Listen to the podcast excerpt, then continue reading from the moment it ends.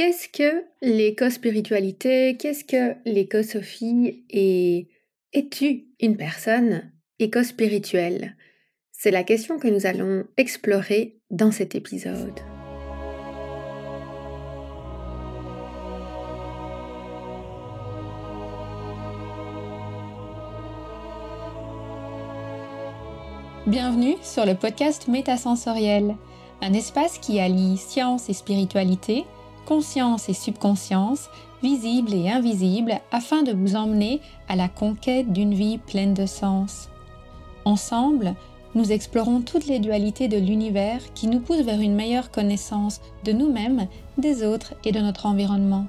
Je m'appelle Aurélie, je suis bio-ingénieure de formation et fondatrice de l'aromacantisme scientifique de l'esprit et spirituel de cœur, j'entremêle savoirs ancestraux et pratiques modernes pour vous reconnecter à l'univers de tous les possibles. Chaque semaine, je vous mets au défi d'affiner votre intuition pour mieux écouter, comprendre et ressentir les énergies de la nature. Installez-vous confortablement et profitons ensemble de ce nouvel épisode. Bienvenue dans ce douzième et dernier épisode de la sixième saison du podcast Métasensoriel. L'intention de cette sixième saison était d'explorer en toute lucidité différents concepts, différents mouvements, différentes croyances et de voir dans quelle mesure elles s'appliquent à nous, dans quelle mesure elles résonnent avec nous et si nous avons une même approche ou une même définition de ces différents concepts. Et aujourd'hui, nous allons nous intéresser à la notion d'éco-spiritualité. Ma première question, évidemment, c'est est-ce que tu as déjà entendu parler d'éco-spiritualité? Qu'est-ce que tu penses ou qu'est-ce que tu ressens à l'idée de ce terme? Et est-ce que tu te considères une personne éco-spirituelle? Imaginons sur une échelle de 1 à 10, est-ce que tu te considères éco-spirituel. Je trouve ça chouette de s'interroger de temps à autre sur notre vocabulaire et aussi sur les différents mouvements qui existent autour de nous. C'est vrai qu'on entend souvent parler d'écologie, mais il existe aussi l'écosophie, il existe aussi l'éco-théologie et même l'éco-psychologie. il y a plein de facettes d'éco je crois que c'est normal parce que la nature aime s'immiscer dans tous les aspects de notre vie et quelles que soient nos activités, quelles que soient nos approches, quels que soient les courants et les mouvements qu'on suit, il est très probable que tu y retrouves d'une façon ou d'une autre les éléments de la nature. Je te propose qu'on commence par définir peut-être chacun de ces termes. Bien entendu, tu t'en doutes, ils ont tous une connexion avec la nature, mais pas n'importe comment, avec la nature dans le sens de vouloir interagir sereinement avec la nature, dans le sens de vouloir comprendre comment la nature vient soutenir et quelle est l'importance de la nature pour ces différents mouvements. Il y a vraiment cette idée d'interaction, de synergie entre la nature et, par exemple, la psychologie ou la théologie ou la spiritualité. Typiquement, l'éco-théologie va être un mouvement qui consiste à s'intéresser au lien entre la nature et la religion, et tout particulièrement comment est-ce que les préoccupations environnementales ou l'influence de l'homme sur la nature et de la nature sur l'homme peut être comprise et perçue à travers le prisme de différentes religions? L'éco-psychologie, entre elle, va vraiment s'intéresser au lien qu'il y a entre l'équilibre psychologique d'une personne, son développement psychologique également, et sa relation avec la nature. Donc les mouvements qui incluent les concepts de l'éco-psychologie vont vraiment chercher à apporter une certaine harmonie entre l'individu et la nature de manière à soutenir son équilibre psychologique et son développement. Je pense que typiquement les thérapeutes, j'ai connaissance de quelques sophrologues par exemple qui organisent leurs séances d'accompagnement en forêt, dans les bois ou au bord de la mer. Ces personnes, d'une certaine façon, même si elles n'emploient peut-être pas le terme éco-psychologie, pratique de l'éco-psychologie parce qu'elles cherchent en fait à ramener une certaine connexion à la nature et elles sont conscientes que la nature joue un rôle important dans l'équilibre psychologique des individus.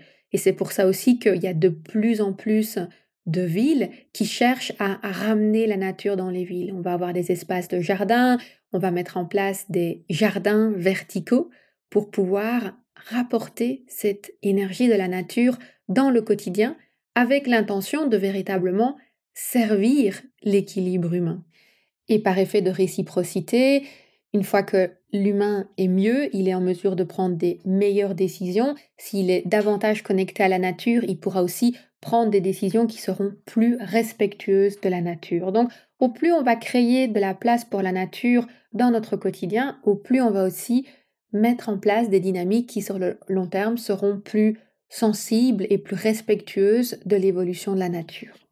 L'écosophie, quant à elle, est une forme de philosophie qui considère que l'être humain n'est pas une espèce supérieure aux autres, mais qu'on est dans un système, on va dire, circulaire où tout le monde est à égalité. Donc l'être humain, les plantes, les animaux, il y a une égalité entre tous et il n'y a pas de système hiérarchique. Nous sommes tous responsables les uns des autres et nous contribuons tous à l'équilibre de l'écosphère.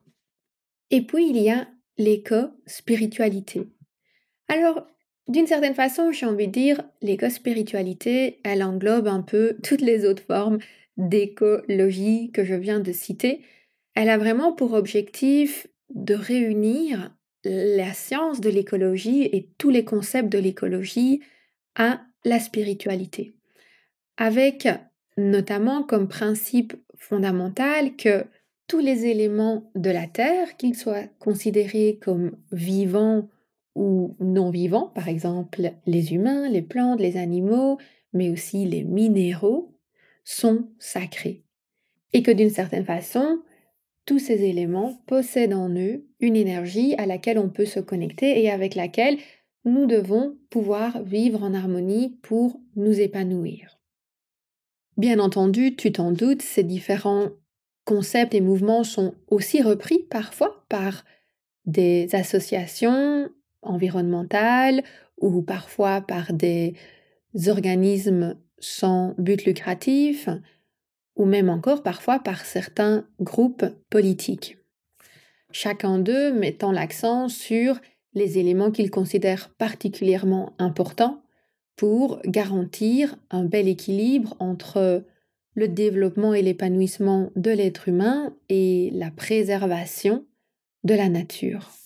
Bien entendu, mon objectif ici n'est pas d'ouvrir un débat politique, mais plutôt de t'inviter à t'explorer toi personnellement sur la relation que tu tisses entre ta spiritualité et la nature. Et comment est-ce que ta spiritualité est au service de la nature et comment est-ce que la nature est au service de ta spiritualité. Comment est-ce que tu considères la nature d'un point de vue spirituel? Je trouve que ce sujet est de plus en plus important parce que il y a un véritable business qui est en train de se développer autour de l'éco-spiritualité.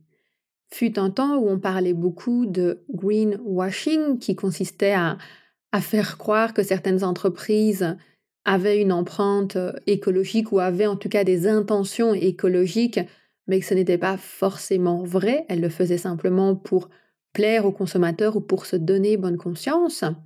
Et j'ai l'impression qu'aujourd'hui, il y a aussi ce même mouvement avec, on peut dire en quelque sorte, le spiritual washing, ou on peut peut-être l'appeler le purple washing, avec cette idée de chercher à s'enrober d'une image éco-spirituelle pour plaire et pour attirer parce que ça donne bonne conscience.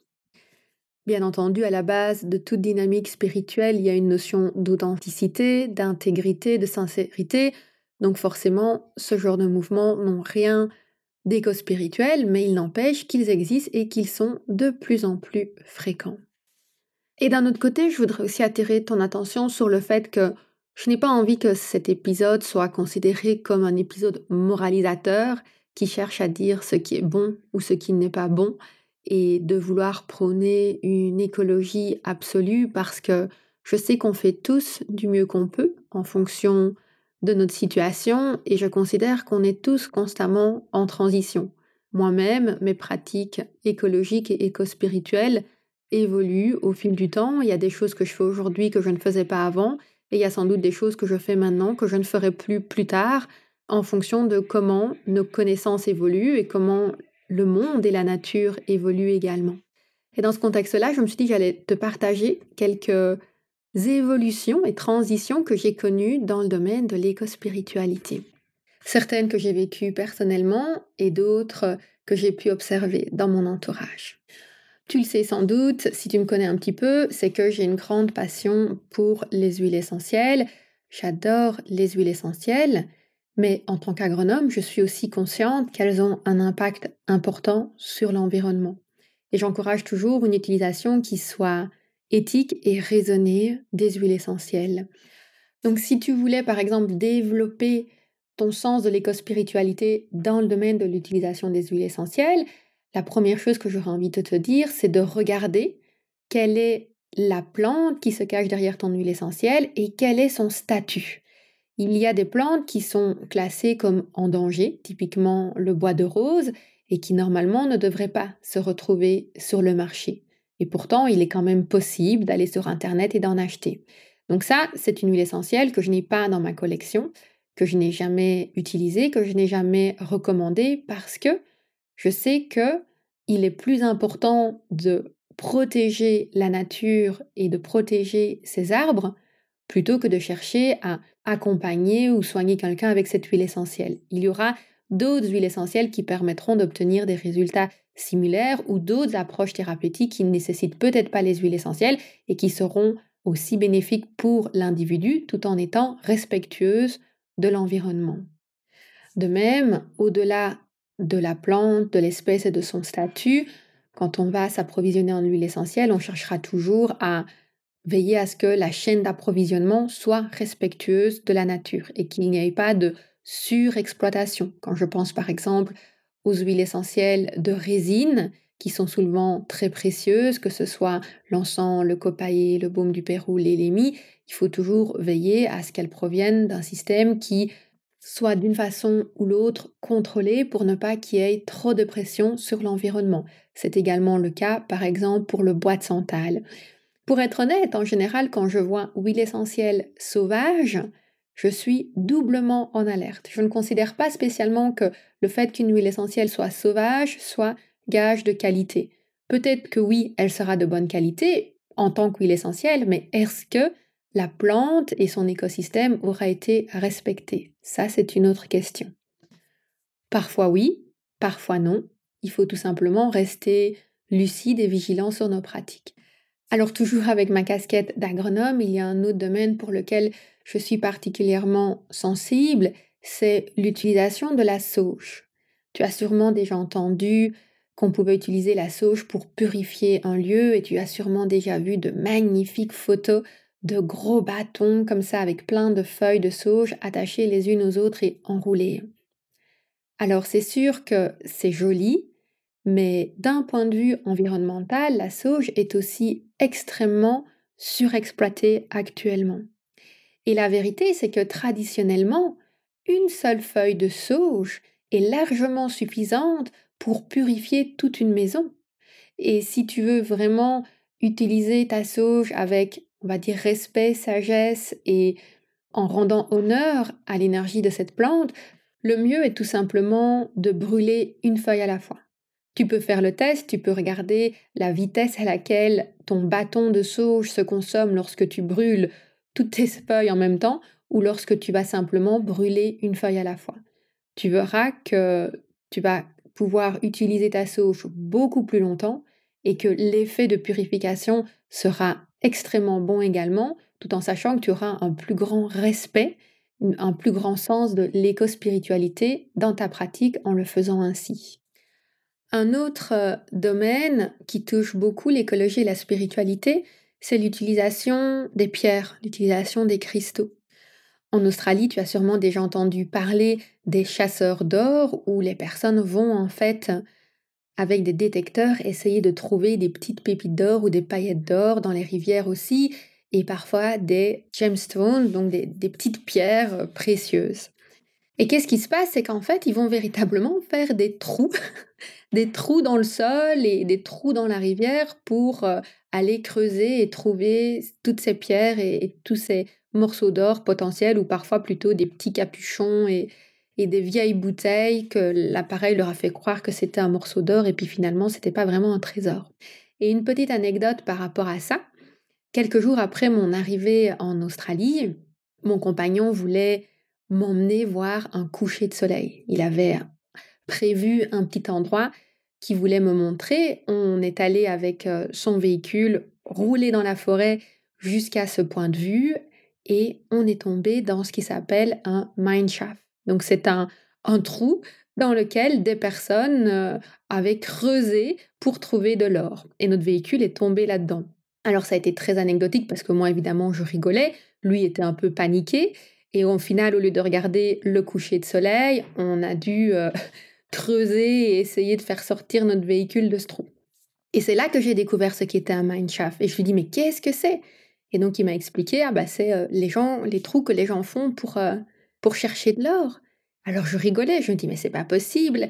Et puis au final, je me suis rendu compte en allant régulièrement me promener dans la forêt c'est qu'il y a vraiment des endroits qui ont été un peu comme s'il y avait des météorites qui étaient tombés là à différents endroits et le paysage, la forêt a été complètement déréglé, on va dire d'une certaine façon, par ces pratiques. Alors parfois on se dit oui, bon, c'était c'était le passé, c'était à l'époque, mais en fait, c'est une pratique qui est encore très présente et lors d'un autre voyage, on s'est arrêté un jour dans un festival de cristal. J'avais jamais été dans un un festival comme ça. C'est un peu comme si tu allais dans une brocante où il y a tous des stands et chaque personne vient vendre ses petits articles. Et là, en fait, c'était toutes des personnes relativement âgées qui avaient comme hobby d'aller creuser la terre pour trouver des petites pierres, trouver des fossiles, trouver plein de choses différentes. Et on pouvait acheter ces pierres comme ça de façon relativement brute dans les échoppes. Donc c'était pas du tout des pierres comme tu peux les imaginer quand tu vas dans un magasin de, on va dire, de spiritualité où tu as des belles pierres toutes façonnées, de différentes formes, une belle boule ronde ou des pierres polies. C'était vraiment des pierres très brutes et on voyait que les gens étaient là sur leur chaise de camping, parfois même avec leurs outils.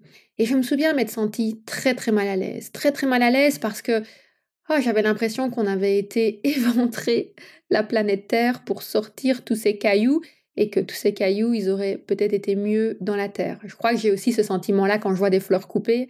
Pour moi, c'est toujours euh, un peu difficile de voir des fleurs coupées parce que j'ai l'impression qu'elles sont tellement mieux quand elles sont toujours connectées à la terre. Mais bon, ça c'est mon côté un peu d'hypersensible à ce qui se passe ou ce qui est fait à la nature.